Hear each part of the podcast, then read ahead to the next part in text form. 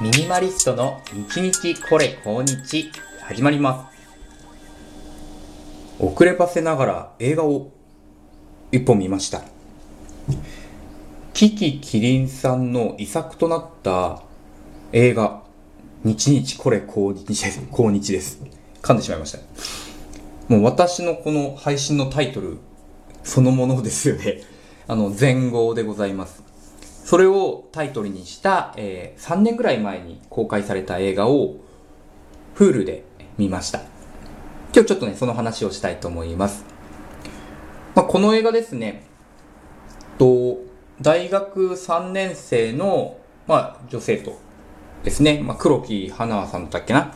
が、えーまあ、これから進路とか人生どうしようかなって悩んでいる時に、まあ、近所でお茶の教室を開いている武田さんという方、キキキリンが演じてるんですけども、まあその方の家に行ってですね、習い事を始めるという映画です。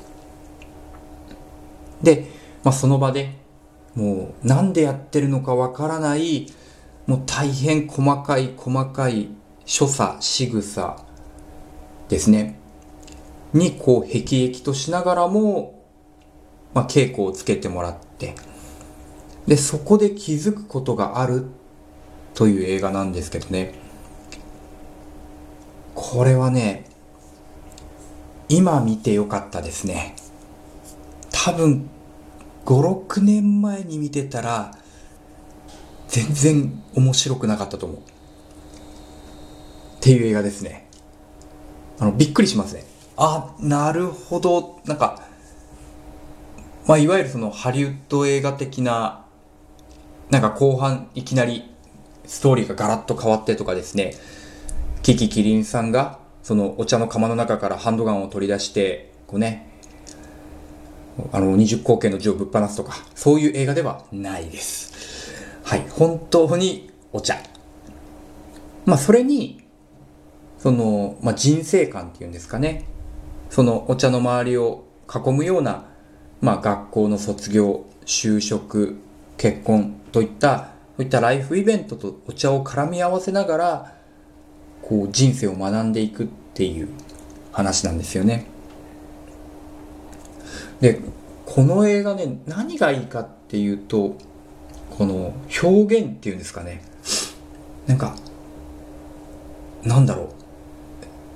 まあちょっと説明も入るんですけども、その場に流れる風景とか、あと、そのお茶のね、茶室にあるいろんなものを本当にこう時間をかけて注目させることで、掛け軸ってそういう意味合いがあったんだとか、お茶を飲むときに、まあ茶菓子ですね。まさに茶菓子。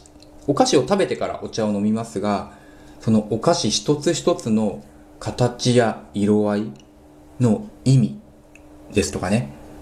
その本当にただそこにあるだけなんだけども、その一個一個に、ああ、意味があるんだなっていうことを、に気づかせてくれる。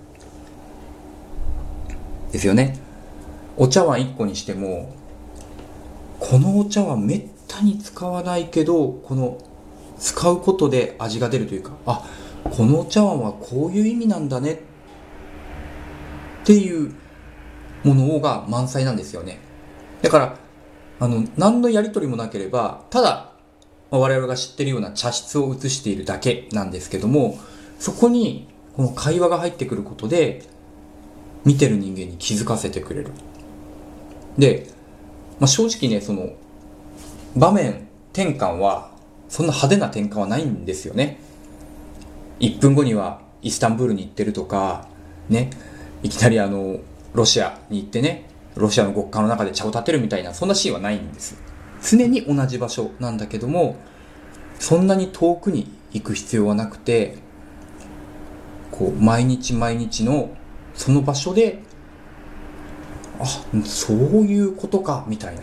で、ニコッとしてしまう黒木花さんが、このニコッとする瞬間が良くてですね。で、あ、日々これ今日とはこういうことかっっていうその言葉のウィキペディアを90分の YouTube 動画で説明してみましたみたいな。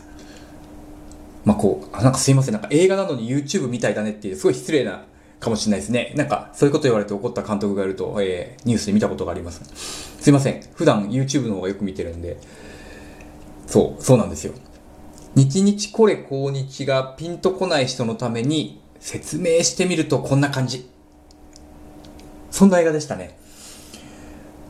もう私も毎日こうやってね、こう撮ろうとしてる時に、ミニマリストの日日これ今日始まりますとか言いながら、こう、この言葉の意味っていうのをね、さらに深められた気がします。はい。なんで、まあ、見たことない方いたらですね、今の話で興味があった方は見てください。おすすめですとはちょっと言えないかもですね。特に一人で見に、見たらいいですけど、友人と見るとですね、微妙かもしれないですね。片方が、おお、すごいって言いながら、もう片方が、いや、なんか途中でちょっと寝ちゃったわ、みたいな風に言われても驚かない映画ですね。うん。まあ、誰かと見るときには、まあ、その方の趣味、趣向に合うかどうか、確かめてみることをお勧めいたします。少なくとも家族全員では見ないかな。はい。では今日はですね、キキキリンさんの遺作となった日日これ今日の映画のお話をいたしました。今日もですね、今日から月曜日ですけども、月曜日から日曜日まで日々ちょっといいことに皆さんが気づけますようにお祈りしております。